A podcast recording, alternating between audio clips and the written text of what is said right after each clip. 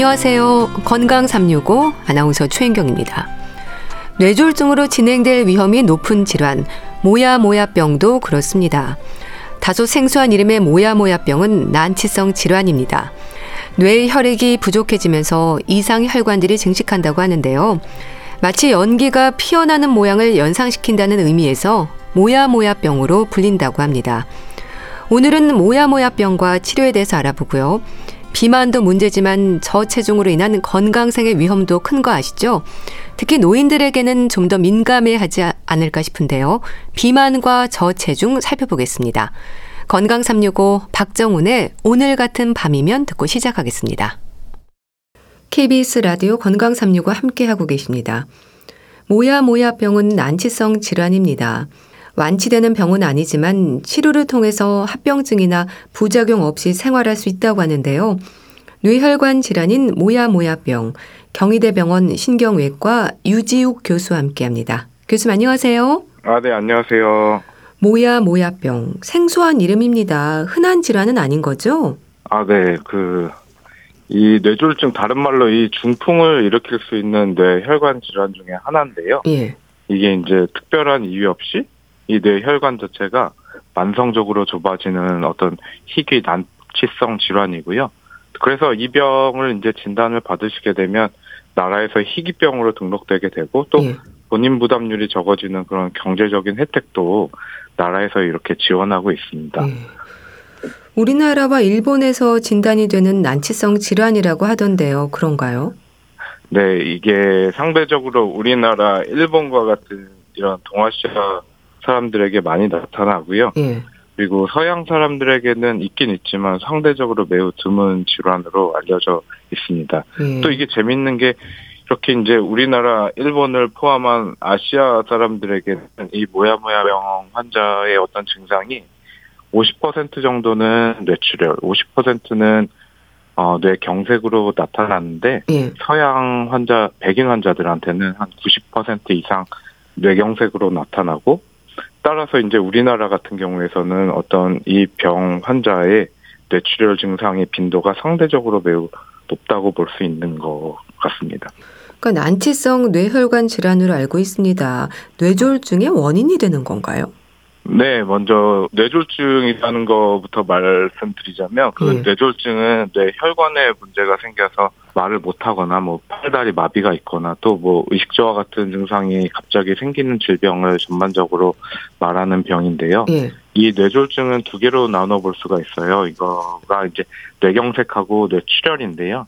뇌혈관이 막혀서 뇌가 죽는 것을 이제 뇌경색이라고 하고 예. 뇌혈관이 터져버리면 이 뇌출혈이라고 이제 부르게 되고요. 사실 모야모야병을 제외한 다른 대부분의 뇌혈관 질환들은 보통 한 가지 양상으로 증상이 나타나는데요. 예를 들어서 어떤 동맥경화성 뇌혈관 협착 같은 경우에는 예. 대부분 뇌 경색이 주증상이고요.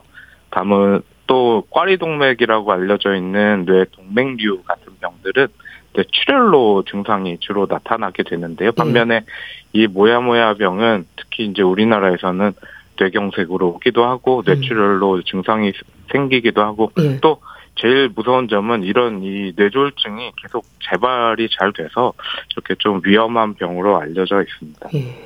원인이 뭔가요? 뭐야 뭐야 병을 말씀드릴 때요. 제일 중요한 게 보통 진단 기준이라는 건데 그때 예. 첫 번째로 진단 기준 붙는 게 영어로 이디오패틱이라고요. 특별한 이유가 없어야 아, 이 병으로 이제 진단을 내릴 수가 있습니다. 한마디로 음. 이제 원인이 없다고 알려져 있지 않- 않다 이렇게 이제 볼 수 있을 것 같습니다. 그럼 주로 우리나라와 일본에서 관찰되는 이유에 대해서도 밝혀진 부분이 없는 건가요? 네, 뭐 인종적 특성이라고 짐작은 됐는데요. 예. 어, 아까 처음에 말씀드렸듯이 뭐 증상의 차이가 확실히 있습니다. 이제 동아시아 환자분들한테 이제 상대적으로 뇌출혈의 어떤 그 빈도가 높은. 근데 이렇게 특별히 이런 아시아 인종한테 이 모양 모양이 왜 잘 생기느냐에 대한 것은 더 연구가 필요한 단계입니다. 예. 이름에서는 어떤 질환인지 짐작이 안 되는데요. 이게 모락 모락의 뜻을 가지고 있다면서요. 일본어에서 비롯된 건가요? 아, 네. 그, 이 병을 처음 발견한 분이요. 스즈키 선생님이라고 하는 지금 이제 돌아가신 일본 교수님이시고요. 예. 사실 이 모야모야 일본의, 일본어의 사전적인 의미는 어떤 김이나 증기가 모락모락 피어오르는 음. 모습을 말하는 일종의 의태어인데요. 예. 이 병의 특징 중에 하나가 이제 또 모야모야 혈관이라는 건데 어떤 혈관 조영술이라는 어떤 검사를 했을 때 이 모야모야 혈관이 증기가 위로 모락모락 올라가는 모습을 닮아서 예. 이 모야모야 병이라고 이름을 붙인 걸로 알려져 있습니다. 예. 그럼 또 이게 모야모야병의 상태를 짐작할 수 있는 이름인 걸까요? 혈관들이 모락모락 피어오르듯이 엉킨다는 건가 싶기도 한데요. 네, 이 모야모야 병 안에 있는 모야모야 혈관이 되게 어떤 특징적인 혈관의 모습이고요. 예. 이게 다른 혈, 뇌혈관 질환에서는 전혀 볼 수 없는 그런 양상의 어떤 혈관의 모습이기 때문에 이 모습 때문에 어 그렇게 모야모야 병이라고 부르는 걸로 알려져 있습니다. 예. 자, 그럼 구체적으로 모야모야병은 의학적으로 어떻게 설명이 되는 질환인가요? 먼저 이, 부, 이 부분에 대해서 이제 진단에 대해서 말씀드려야 될 것 같고요. 예. 모야모야는 사실 좀 진단이 좀 까다로운 편인데요. 먼저 진단 기준을 말씀드리자면 첫 번째 특별한 이유 없이 아까도 말씀드렸죠. 영어로 이디오패틱이라는 단서가 붙고요. 예. 무슨 말이냐면 이게 동맥경화가 있다든지 또 과거에 어떤 방사선 치료를 받았다든지 또 유전병이 있다든지 하는 병력이 만약에 있으면 예. 그거는 이제 모야모야 병이라고 말할 수 없고요. 두 번째는 이 내경 동맥의 말단부부터 이제 막히기 시작하는데요. 이 대부분의 이런 정상적인 주요 뇌 혈관들이 사라지고 또 그러다 보니까 어 새로운 이제 모야모야 혈관을 볼 수 있는데 예. 이세 가지 조건을 모두 충족할 때 우리가 이제 모야모야 병이라고 말할 수 있는 것 같습니다. 예. 경동맥에 문제가 생기는 거네요. 그렇죠. 그 되게 중요한 포인트인데요. 내경동맥은 어떤 뇌 혈관의 전 단계, 바로 전에 이제 거쳐가는 동맥이기 때문에 예. 이 부분에 문제가 생기면 필연적으로 이제 뇌 혈관이 다 막히게 되고요. 그렇기 때문에 뇌경색이나 뇌출혈 같은 어떤 이 뇌졸중이 잘 오게 되는 그런 병인 것 같습니다. 예. 이상 혈관들이 증식을 하는 건데 그 이유는 뭔가요? 사실 뭐 이 부분은 명확치는 않는데요. 그 정상적인 뇌 혈관 협착에 따른 일종의 보상작용으로 보고요. 예. 그래서 이상혈관, 즉 모야모야 혈관이 자라나는 것으로 알려져 있- 있습니다. 근데 이게 무슨 말이냐면 예를 들어서 모야모야 병이 결국 정상적인 주요 뇌 혈관들을 침범하게 되는데요. 예. 만약 이상 혈관이 없다면 그리고 이런 주요한 뇌 혈관들이 막히게 되면 뇌 전반적으로 뇌경색이 와서 뇌사 상태가 되, 되겠죠. 근데 예. 그래서 뇌를 먹여 살리는 일종의 다른 신생 혈관으로 신생 혈관이 생기는 걸로 보는 게 일반적이고요. 근데 이 신생 혈관, 즉 이 모야모야 혈관들이 정상적인 조직을 가진 혈관은 또 아니기 때문에 예. 되게 약해요. 그래서 음. 성인이 되게 되면 어떤 이게 이 모야모야 혈관이 뇌출혈의 원인이 되는 게 아닌가 그런 연구들이 있습니다. 예. 그런데요, 소아 모야 모야병으로도 구분해서 설명이 되기도 하던데요. 음. 소아와 성인 모두에서 나타날 수 있는 건가요? 소아 뇌졸중으로도 불리잖아요. 모야모야를 이제 소아 모야모야, 성인 모야모야로 나눌 수 있고요. 예. 다만 이 기준은요, 이 증상이 첫 번째로 발생하는 시기의 나이, 그래서 그게 나이, 첫 번째로 증상이 발생한 나이가 뭐 20세 이전이면 소아 모야모야라고 하고, 예. 그 이후라면 이제 성인 모야모야라고 하고요.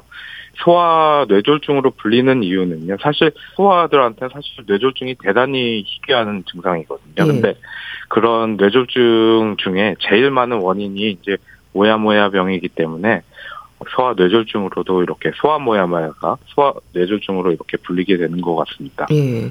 지적이 되는 위험이나 증상에서 소아 성인의 차이가 있나요? 아, 되게 명확한 차이가 있고요. 예. 이 모야모야 병의 어떤 연령별 분포도를 보면요. 사춘기 이전하고 사춘기 이전에 이제 되게 많은 높은 발병률을 보이고요. 또 한 4, 50대쯤에서 이제 다시 한번 또 다른 많은 어 연령 분포도를 보이는데요. 소아모야모야 같은 경우에서는 95% 이상에서 거의 뭐 뇌경색 뇌경색으로 이제 발현되는 경우가 많습니다. 예. 무슨 말이냐면 혈관이 막히기 때문에 이제 뇌가 죽어버리는 그런 음. 뇌경색으로 이제 증상이 와서 예를 들어서 뭐 울거나 심한 운동을 하거나 하게 될 때 이제 팔다리 힘이 빠지거나 말이 예. 잘안 나오는 이런 증상들로 많이 오시고요. 예. 성인 같은 경우에서는 50%에서 또 뇌출혈의 어떤 빈도가 대단히 높습니다. 음. 그래서 이제 뇌출혈인 경우에 보통 의식 저하가 동반이 많이 되기 때문에 치료적인 측면이 조금 좀 달라질 수 있는 부분들이 있는 것 같습니다. 예. 진단되는 계기도 궁금합니다. 보통 어떻게 알게 되는 건가요? 어, 대부분, 아, 예를 들어서 한 90% 정도에서는 결론적으로 뇌졸중이 먼저 오고, 음. 그런 증상 때문에, 어, 검사를 MRI나 뭐 혈관 조영술 같은 걸 하게 되면서 알게 되는 경우가 제일 많고요.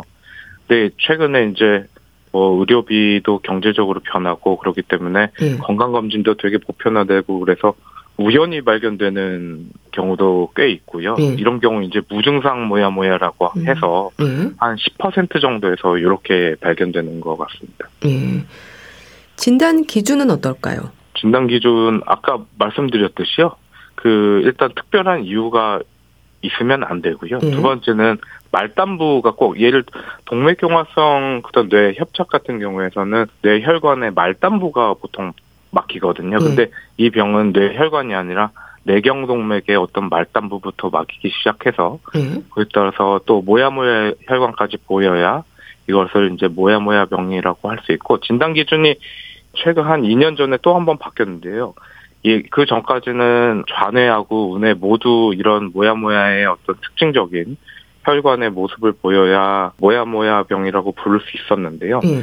어 2년 전부터는 한쪽만 이런 혈관의 모습이 보인다면 모야모야라고 이제 진단을 내릴 수 있습니다. 예. 일단은 MRI로 확인을 하는 거네요. MRI로도 두 가지인데요. 하나는 MRI고요. MRI 중에서도 이제 혈관 MRI라고 하는 MRA로 보통 확인을 하고요. 예. 어 근데 그거보다 이제 제일 결국 이제 뇌혈관을 보는 데 있어서 제일 정확한 검사는 뇌혈관 조영술이라는 검사라서 환자분들은 처음 이런 증상이 있으면 뇌혈관 조영술 보통은 다 하게 되고요. 음.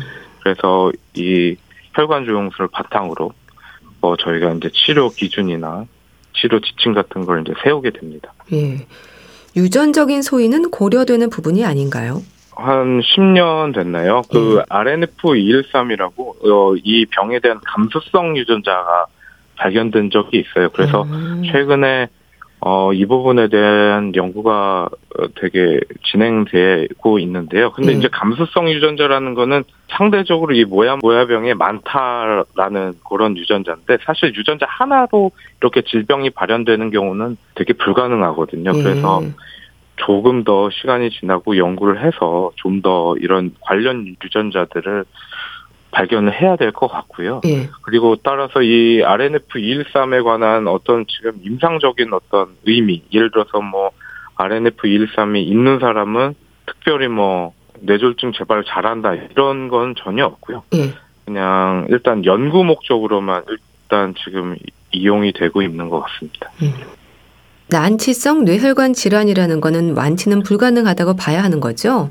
어, 완치의 정의가요, 모야모야 환자들이 정상 뇌 혈관을 갖게 되는 거라면 불가능하다고 보는 게 맞죠. 근데 다만 환자분들의 어떤 뇌졸중 증상이 경미하고 또 뇌졸중의 재발이 없다면 예. 얼마든지 일상생활이 가능하기 때문에 예. 저희 의료진 같은 경우에서는 이런 재발을 막는데 초점을 맞춰서 이제 치료를 하게 됩니다. 그럼 치료는 어떻게 진행이 되나요? 무증상 모야모야병 환자 같은 경우에서는 예. 대부분 특별히 뭐 검사는 하지만 특별히 치료는 하지 않는 경우가 대부분이고요. 음. 왜냐하면 모야모야병의 어떤 무증상 같은 경우에서는 특별히 뇌졸중의 재발이 많다라고 알려져 있지 않기 때문에 예. 어 일단은 지켜보게 됩니다. 주기적으로 6개월에서 1년 간격으로 예. 뭐 혈관 MRI 같은 거를 찍어보게 되고요. 다만 유증상이고 또 반복적으로 증상이 있고 그리고 또 특히 이제 뇌출혈이 한 번이라도 있으셨던 분들 같은 경우에서는 어떤 이런 뇌졸중의 재발이 상당히 높기 때문에 뭔가 적극적으로 치료하고 있습니다. 예. 치료제는 없는 건가요?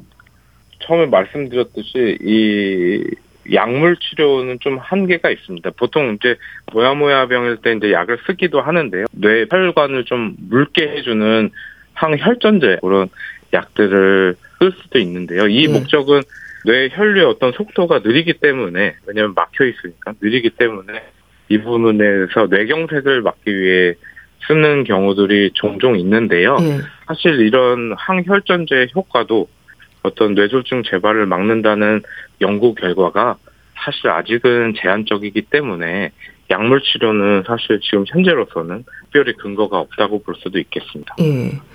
그 수술법도 궁금합니다. 머리를 열어서 하는 건가요? 네, 먼저 수술법은요. 먼저 직접법 또 간접법 그리고 둘 다 만약에 한다면 직간접법 이렇게 있는데요. 예. 어, 직접법 같은 경우에서는 또 바이패스라고도 하고 또 이런 싱싱한 두피 혈관은 이런 느려진 뇌 혈관에 직접 연결해줘서 혈류를 보충해주는 이런 수술을 말하고요. 보통 예. 두피 혈관이나 뇌 혈관은 1mm 정도로 아주 가늘어서 직접 눈으로 보기는 힘들기 때문에 어, 현미경을 보면서 아주 작은 실로 꼬매게 되고요. 예. 한편으로 이제 간접법은 혈관을 이렇게 직접 이어준 수술은 하지 않고 이 두피 아래에 있는 근육이나 혈관들을 뇌 표면이랑 직접 만나게만 이렇게 도와줍니다. 그러면 이제 천천히 6개월에서 1년 정도 지나면 어, 새로운 신생 혈관이 자라나게 되는데요. 따라서 이 간접법 같은 경우에서는 효과적인 측면에 있어서 좀 불확실한 면이 없잖아 있어요. 그래서 예. 반면에 직접법 같은 경우에서는 간접법에 비해서 상대적으로 수술 난이도가 좀 있지만 예. 즉각적으로 효과를 볼 수 있다는 장점이 있습니다. 예. 그래서 소아의 경우에서는 간접법을 하든 직접법을 하든 모두 효과가 있다고 이렇게 알려져 있지만 예. 이렇게 성인 모야모야 환자의 경우에서는 가능한 직접법을 포함시켜야 뇌졸중 예방을 막는데 효과가 있다 그런 연구들이 많습니다. 예. 그럼 뇌혈관 문합술이라고 하던데요. 그런 수술적 치료를 통해서 그럼 어떤 효과를 기대할 수 있는 건가요? 어, 이 바이패스 혈관 문합술은요, 결론적으로 목적은 뇌졸중 재발을 막는 거고요. 예. 예를 들어서 뇌혈관이 막혀서 뇌혈류가 부족한 뇌경색을 증상으로 오신 환자분들은 이런 바이패스를 함으로써 뇌혈류량을 충 보충해주고 그래서 이제 뇌경색을 예방할 수 있고요. 예. 한편으로 이 모야모야 혈관이 터져서 뇌출혈로 오시는 분들에게는 이 수술 한 후에 모야모야 혈관이 감소되거든요. 그렇기 때문에 뇌출혈을 예방할 수 있다 이렇게 알려져 있습니다. 예. 그런데요, 머리를 열지 않고 스텐트를 삽입하는 건 안 되는 건가요? 아, 네. 모야모야가 아닌 이 노화에 따른 동맥경화성 뇌혈관 협착 환자들에게서는요. 스텐트 시술을 하기도 하고 또 그 결과가 괜찮다는 연구가 꽤 있어서 예. 시행하는 경우가 있지만서도 이 모야모야 혈관에서는 뇌혈관이 좁아지 모야, 모야모야 병 때문에 뇌혈관이 좁아진 사람한테는 그 효과가 일단 미지수고요. 예. 심지어 이제 몇몇 케이스들이 보고된 적이 있는데요. 스텐트 시술한 후에 혈관이 다시 막힌다거나 또 심지어 심한 뇌출혈로 사망하는 사례들도 있어서 사실 위험하다고 볼 수 있는 시술입니다. 음. 그러니까 오히려 합병증의 위험이 있을 수 있는 거네요. 네, 맞습니다. 음. 수술 후에도 합병증의 위험은 또 있는 걸까요? 아, 예, 바이패스 수술도 이 다른 다른 뭐 수술하고 비슷하듯이 어, 합병증의 위험은 분명히 있고요. 대략적으로 이제 3% 연구 예를 들어서 수술 전이랑 수술 후를 비교했을 때 예. 어떤 신경학적인 상태가 6개월 뒤에 떨어진 어떤 분들을 이제 저희가 합병증이 있다라고 평가를 하게 되는데 예. 보통 그 경우가 한 100명 중에 한 3명 정도 그런 경우들이 있고요. 근데 또 이 수술의 이제 제일 특징적인 어떤 합병증은 단기 합병증이라고 하는데요. 예. 새로운 이 두피 혈관, 싱싱한 혈관을 혈류가 느려진 이 모야모야 혈관에 이제 연결하니까 갑자기 이제 혈류가 좋아지기 때문에 뇌가 일시적으로 충혈되는 그런 단기적인 합병증이 있을 수 있긴 한데 예. 보통 14일이 지나면 이 증상 같은 경우에서는 대부분 합병증 없이 증상 없이 사라지는 그런 그런 합병증을 갖고는 있습니다. 다만 이제 영구적으로 합병증이 남는 경우는 매우 매우 드문 걸로 알려져 있습니다. 예. 모야모야병은 완치가 없다고 하셨습니다. 그럼 수술 후에도 환자들은 어떻게 관리를 해야 하는 건가요? 모야모야병으로 이제 진단 후에 수술을 받았다면 6개월마다 이제 외래 진료를 받고요. 예. 또 1, 2년 간격으로 MRI나 혈관 조형 소유 검사 같은 거를 받도록 안내하고 있습니다. 예. 그래서 가능 일상생활 중에서는 가능한 한 술 담배는 피해야 되고요. 당연한 얘기겠지만 또 가족 중에 이제 모야모야병 환자가 있으면 혹시 그 나머지 가족이 40대 이상이라면 이러한 머리에 관한 정밀 검사를 받아 볼 것을 이제 권하고 있습니다. 예. 수술 후에 재발이라든지 후유증에 대해서는 어떨까요? 어, 수술 후의 재발 같은 경우에는요. 수술을 하는 이유를 먼저 설명을 드리자면 수술을 안 했을 때 보통 저희가 봤을 때 5년에 한 반 정도 되시는 분은 결국 그 뇌졸중이 재발하는 경우가 많습니다. 예. 반 정도에서.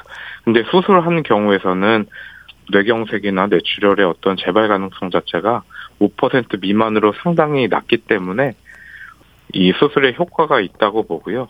물론 수술하고 다른 증상이 생기는 경우도 있는데, 예. 근데 그럴 때는 이제 자세한 검사를 해서 어떤 게 원인인지 봐야 되겠지만, 이런 재발하는 경우는 상당히 드물다고 말씀드릴 수 있습니다. 예. 모야 모야 병의 진행 속도는 천천히 진행이 되나요? 네, 맞습니다. 이 영어로 표현을 하자면 이제 크로닉 오클루시브 디지즈라고 해서요. 예. 만성적으로 진행이 되는 병이고요. 따라서 이 갑자기 진행되는 편은 대단히 드물고 예를 들어서 한쪽만 모야 모야고 반대쪽은 이제 정상인 환자분들을 모아봤을 때 보통 5년 정도 지났을 때 한 30%에서 반대쪽까지 침범을 하는 그런 진행을 갖게 됩니다. 예. 모야모야병의 치료가 수술밖에 없다고 하셨는데요. 치료제라든지 약물이 개발되거나 하면 좋을 텐데 연구들은 진행이 되고 있을까요? 아, 네. 연구는 아직은 힘든 상태인 것 같고요. 왜냐면 이병 자체가 원인이 대단히 명확치가 않기 때문에 결국 원인이 어, 밝혀져야 이 부분을 이제 타겟으로 해서 이제 약물들이 개발될 텐데요. 예. 사실 원인이 불명확해서 이 약물이 개발되지는 않고요.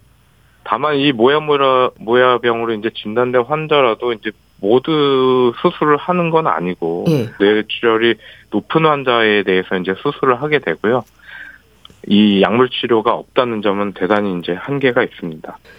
모야모야병 진단을 받는 환자들을 보면서 안타까운 마음도 드실 텐데요. 이 시간을 통해서 환자들에게 꼭 하고 싶은 말씀 주세요. 네, 모야모야병은 아직 원인과 치료가 뚜렷하지 않기 때문에 많은 걱정과 스트레스를 받고 계실 텐데요. 사실 증상이 없는 모야모야병 환자들은 대체적으로 뇌졸중 환자 가능성이 높지는 않기 때문에 보통 주기적으로 검사했을 때 그 결과가 양호한 편이라서 예.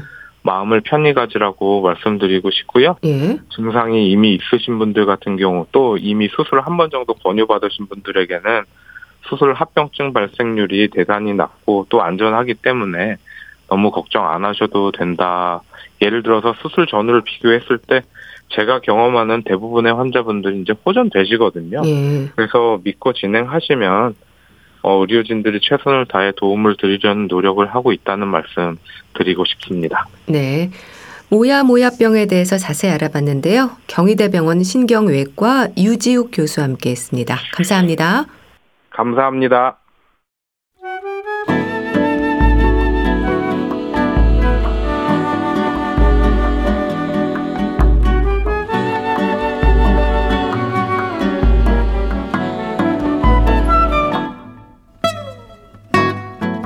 건강한 하루의 시작.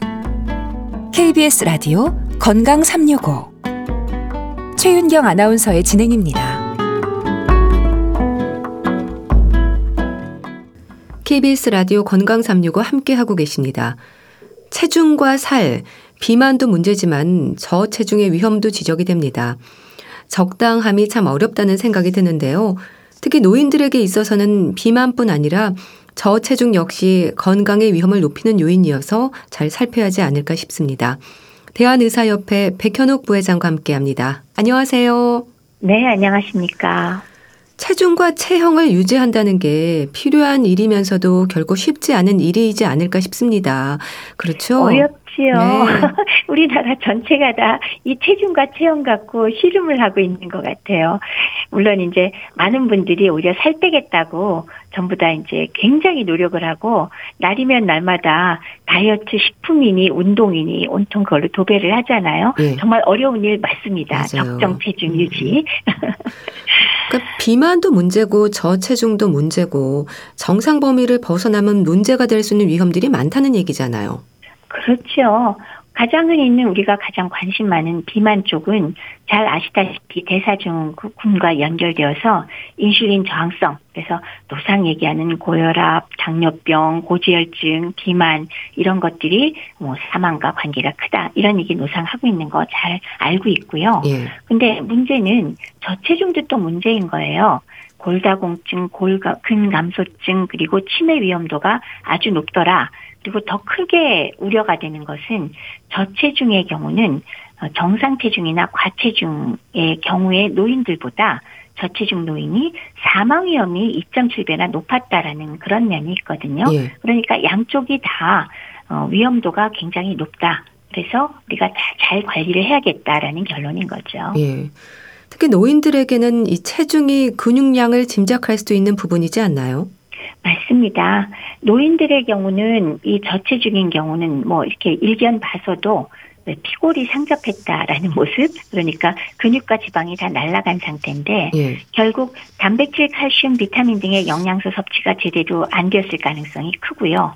근육 세포가 위축되고 근육량이 줄어든 상태에서 어, 이렇게 체중이 떨어진 거니까 사실은 넘어졌을 때 골절되기도 쉬울 거고 그러면서 또 활동량도 저하되니까 만성 피로나 무기력증 같은 것도 뭐 상당히 위험도가 올라가겠죠. 매우 네. 중요합니다. 네. 자, 우선 비만부터 좀 살펴보면요. 우리나라뿐 아니라 전 세계적으로 비만의 위험이 지적이 되고 있고 또 비만을 해결하기 위한 다양한 노력들을 하던데요. 우리나라의 비만율은 어느 정도일까요?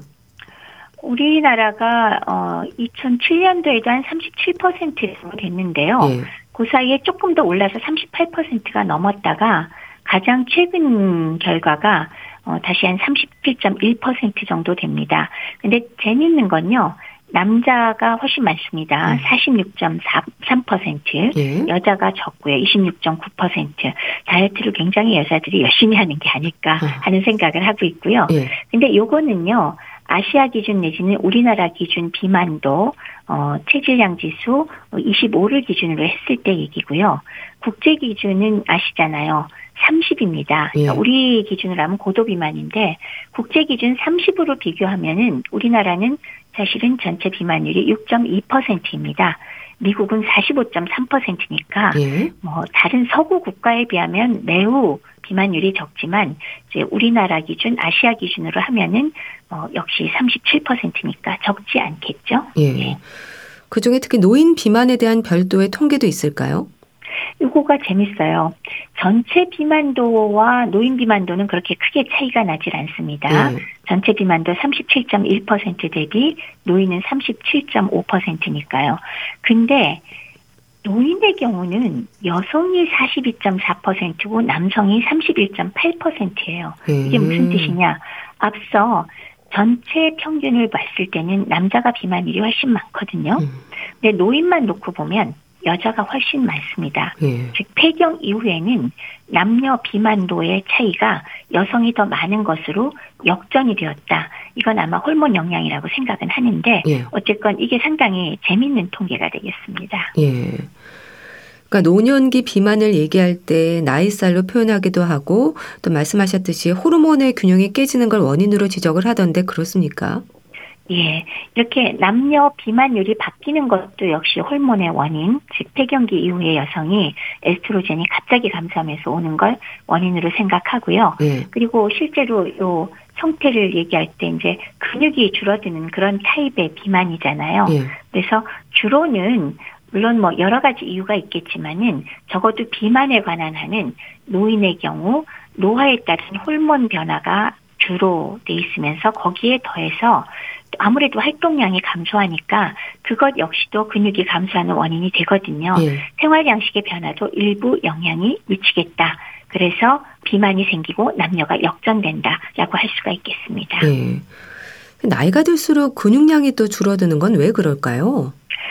방금 말씀드렸듯이 일단 호르몬 영향이 있습니다. 네. 나이가 들면서 어, 남녀 불문하고 뭐 성장 호르몬도 감소하고요. 그러면서 여성의 경우는 특히 폐경기 때 변화가 크고 이 호르몬 영향이 매우 크고 두 번째는 활동량이 감소하면 아무래도 근육량이 감소를 하게 됩니다. 예. 그리고 또 하나는 단백질이 제일 중요한 거지만 단백질 포함해서 영양소 섭취량이 나이가 들면서 감소하는 경향이 있고 또 흡수도 감소하는 경향이 있어서 예. 그 결과가 어, 근육량이 감소하면서 상대적으로 체지방량이 증가하는 양상을 보이게 되는 겁니다. 예. 우리가 노인들의 비만에서 뱃살을 가장 먼저 떠올리는데요. 그러니까 팔다리는 가늘고 배는 나오고 ET형, D자형으로 표현하는데 이런 경우가 가장 많긴 한가요? 그렇죠. 그 이피형이라 그러니까 이제 그 키가 연상이 되는데 예. 그래도 그 영화가 유명하긴 하네요. 당장 그 모습이 연상이 되는 게 예. 그러니까 팔다리가 아주 가늘면서 배 나온 거에 전형이 되겠죠. 그게 바로 이제 근육이 감소하면서 나오는 비만이기도 하고 예. 주로 복부에 가서 볼록 모이게 되니까 내장 지방 위주로 모이게 돼서 배만 아주 그냥 볼록 튀어나온 올챙이 배처럼 튀어나온 형태가 되는 거죠. 그래서 그런 경우가 실 제로 노인들의 비만에서는 가장 흔히 보는 양상이 될 거고요. 어, 거기에는 뭐 호르몬 영향이 가장 크다고 생각은 하는데 예. 어, 개인적으로는 나이가 들면서 그 자세 있잖아요. 예. 약간 굽어진 자세, 현대인들의 자세. 요것도 저는 일부 영향을 주지 않는가 하는 음. 생각을 하고 있습니다. 예. 노인 비만에서도요, 흔히 말하는 고도 비만인 경우도 있나요? 노인은 사실은 고도 비만이 굉장히 많다고 보기는 어렵지만 예. 그럼에도 불구하고 대한 비만 학회가 최근 발표한 그 자료를 보면 중장년층과 노인을 합쳐서 고도 비만율이 10년 사이에 작게는 1.5배에서 3,800까지 올랐다고 하기는 합니다. 예. 그렇기 때문에 어찌됐건 노인들의 경우에도 무조건 나이살이라고 그냥 넘기다가 어, 질환에 상당히 취약한 이 노인층에서 무병장수가 사실 우리 꿈이잖아요. 예. 그 무병장수를 방해하는 요인 중에 하나가 고도비만이 될 수도 있으니까 체중이 고도비만 쪽에 들 정도면 이건 반드시 조절을 하셔야 되겠습니다. 예. 그러니까 적정 체중, 과체중, 비만, 고도 비만까지 정상 범위를 기준으로 설명이 되는 부분들이 많은데요. 그럼 노인 비만의 특징으로 지적이 되는 근육 감소형 비만의 경우에는 근육량이 어느 정도 빠지는 걸까? 이 부분이 좀 궁금합니다. 그렇죠. 어, 나이가 들면 근육이 준다 준다 하는데 어느 정도 감소할까가 상당히 궁금하잖아요. 예. 근데 이제 어 연구 보고 하나에 의하면 40대 이후에는 10년마다 8%씩 근육량이 감소한다고 합니다. 예. 사실 어마어마한 양이죠. 근데 요것도 70대까지는 그런데 70대 이후는 더 급격하게 감소해서 15%까지 감소할 수 있다 그러니까 예. 엄청난 양이죠. 그러니까 80대쯤 되면 대략, 대략 근육량이 젊었을 때 반 정도밖에 안 될수 예. 있다라는 거니까 좀 두렵기도 합니다. 음. 그 여성들의 경우에는 또 폐경기를 전후로 호르몬 치료를 하기도 하잖아요. 그럼 호르몬 치료를 하면 근육량 감소의 부분은 어느 정도 해결이 되는 부분일까요? 어느 정도는 합성 효과가 사실 에스트로겐으로 우리가 호르몬 치료를 하는데요.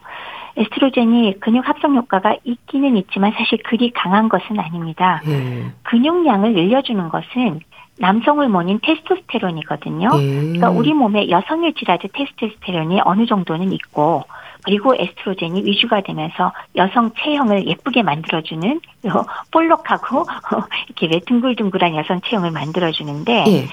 어, 상대적으로 에스트로겐만 많아지면은 체지방량이 오히려 늘어나기 때문에 아. 남성의 경우 상대적으로 에스트로겐 올라가면 오히려 복부 비만이 악화되거든요. 예. 그래서 그 호르몬 치료 자체가 근육량을 감, 해결해 줄 것이다라고 너무 기대는 안 하시는 게 좋을 것 같습니다. 예. 그 호르몬이 체지방과 관련이 있는 건가요? 뭐 렙틴, 그렐린, 인슐린 많지 않습니까? 그렇죠. 그러니까 왜 이 체지방과 연관된 호르몬들인데요. 예. 렙틴은 지방 세포에서 분비하는데 요거는 이제 우리가 그 살찌는 사람 입장에서는 좋은 호르몬이에요. 예. 포만감을 느끼게 하는 호르몬. 그래서 원래는 지방 세포가 많아지면서 렙틴이 분비되면 이제 뭐 배가 부르다고 느끼니까 그만 먹어라 해야 되는데 정작 비만인이 돼버리면 렙틴 저항성이 생기거든요. 예. 그래서 오히려 고도 비만으로 가기가 쉬워지는 거고요. 두 번째 말씀하신 그렐린은 어, 이런 호르몬 중에서 굉장히 독특하게 식욕을 촉진하는 호르몬입니다. 예. 그래서 뇌 시상하부를 자극해서 밥을 막 먹고 싶어 하게 그렇게 배고픈 호르몬이라 그럴까요? 그런 호르몬인데 요거는 사실 비만 쪽의 입장에서는 별로 좋은 호르몬이 아니지만 예. 또 저체중이 된 사람한테는 음. 굉장히 도움이 될 수 있는 호르몬이 되겠죠. 예. 그리고 인슐린의 경우는 우리가 왜 그 탄수화물을 많이 먹거나 아니면은 정제된 당을 많이 먹거나 트랜스 지방이나 뭐 스트레스 같은 걸 받았을 때 분비량이 굉장히 과다하게 분비가 됩니다. 예. 근데 인슐린이 과다 분비된 사람이 사실은 만성염증이 심해지면서 바로 대사증후군하고 연결되기 때문에 이것도 긍정적인 상황은 아니라고 보고요. 예. 그다음에 에스트로겐은 에스트로겐만 마구 올라갔을 때는 체지방을 오히려 증가시키는 그런 효과가 있는 거죠. 여성의 체형이 왜 동글동글하고 유방도 크고 그런 것들이 사실 상당 부분 지방이거든요. 그래서 체지방을 증가시키고요. 그다음에 성장 호르몬의 경우는 활력을 주는 호르몬인데 예. 이게 부족하게 되면은 역시 살찌기가 굉장히 쉬워지는데 나이가 들수록 역시나 성장 호르몬이 감소할 수가 있고 또 체지방이 늘어나면 요게 또 그 자체가 성장 호르몬을 억제하는 그런 효과가 있다라고 할 수 있고요. 예. 그리고 운동을 하면 성장 호르몬이 촉진됩니다. 그래서 운동의 효과는 좋은 것 중에 성장 호르몬 촉진도 있는 거고요. 예. 마지막으로 테스토스테론은 당연히 잘 아시잖아요. 운동선수들이 왜 맨날 그 호르몬 검사에 제일 중요한 게 바로 이 테스토스테론인 게 근육과 뼈를 유지시키고 증가시키는데 아주 가장 직접적이고 빠른 효과를 보이는 호르몬이 됩니다. 예. 그러면 호르몬 치료 외에 호르몬의 균형을 잡을 수 있는 방법은 없는 건가요? 뭐 식습관의 개선이라든지 어떨까요?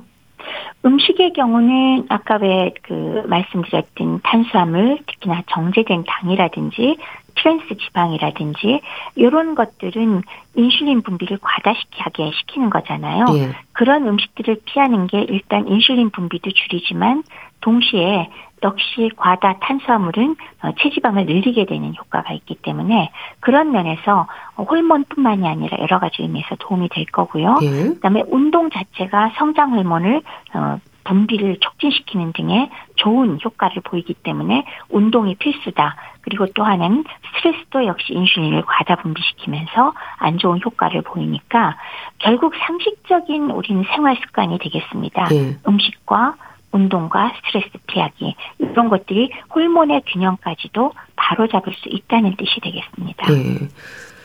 그런데요, 같은 연령대 호르몬 불균형은 마찬가지일 것 같은데요. 그럼 노인 저체중인 경우는 어떻게 설명이 될까요?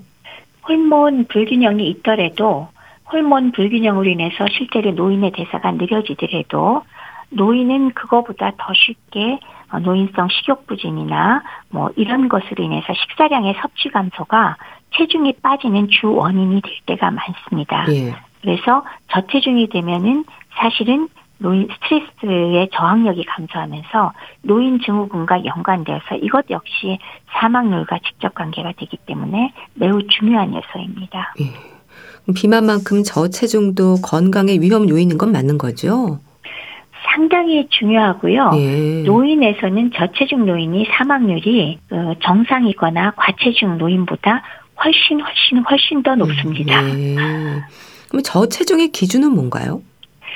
흔히 이제 두 가지를 생각하면 되는데요. 하나는 흔히 왜 체질량 지수 많이 측정하잖아요. 예. 그러니까 키 미터 제곱으로 킬로그램 체중을 나눠준 것인데 그것이 18.5 미만이면은 저체중이라고 합니다. 보통 정상 체중은 어 18.5에서 23으로 잡고 있고요. 그다음 두 번째는 그냥 체중을 쟀을 때 일반적인 정상 체중의 어90% 미만이면은 예. 우리가 저체중이라고 부를 수가 있겠습니다. 예. 노인 저체중의 원인은 뭔가요? 다양할 것 같은데요. 어, 다양한 원인 중에서도 그냥 한두 마디로 우선 원인을 얘기하라 그러면 노인성 식독 부진과 식사량 섭취 감소 이게 주 원인인데요. 예. 그 원인을 꼽으라 그러면 많습니다. 신체 활동이 저하되는 거 나이 들면서 흔하겠죠. 그 다음에 또 미각과 후각이 둔화되니까 적게 먹을 수 있고 입도 건조할 수 있고 예. 타액 분비도 떨어지고 또 소화액 분비가 감소하니까 소화 흡수가 안 되고 장 운동성도 저하되고 약물을 매우 많이 복용하기 때문에 입맛이 더 떨어지고 예. 흡수 장애가 일어나고 우울증이나 이런 것으로 식사를 안 하게 되고 또 혼자 살거나 노인 가구만 있을 때 식사 준비나 여러 가지 문제가 생기기 때문에 그런 것들이 사실은 저체중을 유발하는 원인이라고 생각을 합니다. 예. 또 저체중 노인들에게 치매와 혼동할 수 있는 그 선망의 위험이 높다는 건 어떨까요? 맞는 얘기인가요? 맞는 얘기죠. 단만 아, 얘기하면 예. 선망은 사실은 그 노인 증후군이라고 우리가 부르는 것 중에 하나거든요.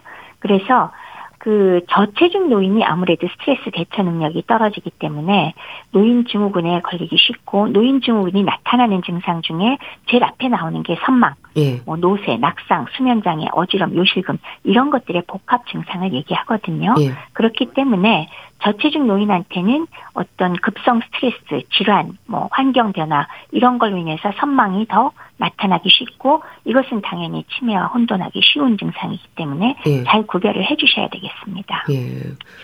거기에 저체중인 노인이 고혈압까지 있다면 치매 위험은 더 높다는 연구 결과도 있던데요. 맞습니다. 고혈압 자체도 혈관 질환이기 때문에 치매 위험이 높은데 저체중 자체도 또 치매 위험을 높이거든요. 예. 그래서 저체중과 고혈압이 동반됐을 때 그 당연히 치매 확률은 굉장히 올라가는 것은 보고된 바가 있습니다. 예. 예방 차원에서 그럼 미리 관찰하고 관리할 수도 있겠네요. 기본적으로는 적절한 영양과 그다음에 음식과 운동으로 근육을 유지해 주시면은 지나친 저체중은 어느 정도 막으면서 또 고혈압까지 동반돼 있다면 고혈압을 빨리 알아내어서 적절하게 관리를 해준다면은 당연히 뭐 관찰하고 예 관리가 가능하다는 그런 사- 사안들이 되겠죠. 예. 또 노인 저체중이 심혈관계 질환의 위험을 높인다는 건 어떨까요? 사실은 왜 우리가 주로 심혈관계 질환 그런 비만만 생각하잖아요. 예. 그래서 마른 사람은 이런 거 없겠지 생각을 할 건데 어, 란셋에 발표된 논문이 하나가 있습니다. 25만 명을 무려 대상으로 연구를 했는데요. 예. 심근경색증과 협심증이 발병한 사람 중에서 저체중군이 사망률이 가장 높았다. 음. 그래서 오히려 우리로서는 이제 비만에 속하지만 이제 음, 서양의 경우는 과체중군에 속하는 어, 체지방 지수 25에서 29.9 사이가 사망률이 가장 적더라. 예. 그런 보고가 있었습니다. 그 뜻은 그 저체중에 있을 경우에 심혈관계 질환에 걸려 있는 상황에서는 당연히 사망률이 저체중군이 가장 높으니까 예. 체중이 너무 낮은 게 절대로 바람직하지 않고 잘 유지를 해주실 필요가 있다는 뜻이 됩니다. 예. 여러 건강의 위험으로 이어지는 거네요. 빈혈의 위험을 높인다는 말도 있는데 연관이 있을까요? 당연히 대개 저체중의 원인이 영양소 부족이면 그 자체가 철분이나 굴이나 뭐 이런 것들이 전부 다 B12나 빈혈의 원인이 되니까 생길 수 있고요. 예. 또 하나는 장기 기능 저하, 심장 같은 게 기능이 떨어졌다거나 혹은 동반된 만성 질환으로 만성 질환에 의한 빈혈 이런 것들이 원인이 되기 때문에 예. 당연히 빈혈의 위험도는 매우 높습니다. 예. 비만뿐 아니라 그럼 저체중의 위험에도 대비를 해야 될 것 같은데요. 적정 체중을 유지하기 위한 방법이랄까요? 좀 알려주세요. 뭐 상식적으로 다 아는 거죠. 우선 첫째는 영양, 예. 적절한 영양 섭취, 과해도 안 되고 그다음에 아주 적절한 영양 치료가 가장 중요한 그런 게 되겠고요. 예. 그다음에 두 번째는 운동이죠. 적절한 운동으로 어, 비만자는 물론이거니와 저체중인 사람도 너무 과하지 않게 적절한 운동이 근육량을 늘려주면서 역시나 몸을 유지시켜 주는데 도움이 되기 때문에 예. 어, 기본적인 것은 운동과 영양입니다. 예. 그러니까 근육량이 감소하는 비만이나 저체중 모두 근육량이 중요한 거네요. 단백질 섭취에 신경을 써야 하는 건가요? 그렇죠. 근육을 유지시켜 주기 위해서도 그렇고 부족한 것을 더 만들어 주기 위해서도 가장 중요한 영양소를 꼽으라 그러면은 특히나 노인의 경우는 단백질 섭취가 가장 중요합니다. 예. 그래서 뭐 우리가 젊었을 때 먹는 단백질 양보다 오히려 조금 더 많은 양을 먹는 게 바람직한데 쉽지는 않죠. 그래서 노상 말씀드리는 거 있지 않습니까? 매 끼니마다 단백질에 해당하는 음식 한 가지를 조금이라도 꼭 드시라. 즉 고기나 생선이나 두부나 계란 중 한 가지를 끼니마다 꼭 조금씩 드시는 것 이것이 그래도 그나마 단백질 섭취량을 안심하고 유지할 수 있는 방법이 되지 않을까 합니다. 네. 오늘 말씀을 들으면서 저체중 노인의 많은 분들이 빈혈의 위험에 노출돼 있다는 게 또 걱정이 되는데요. 다음 주에는 노인 빈혈에 대해서 말씀 듣겠습니다. 말씀 감사합니다. 대한의사협회 백현옥 부회장과 함께했습니다. 감사합니다. 네, 감사합니다. 박강성의 문 밖에 있는 그대 보내드리면서 인사드릴게요. 건강365 아나운서 최인경이었습니다. 고맙습니다.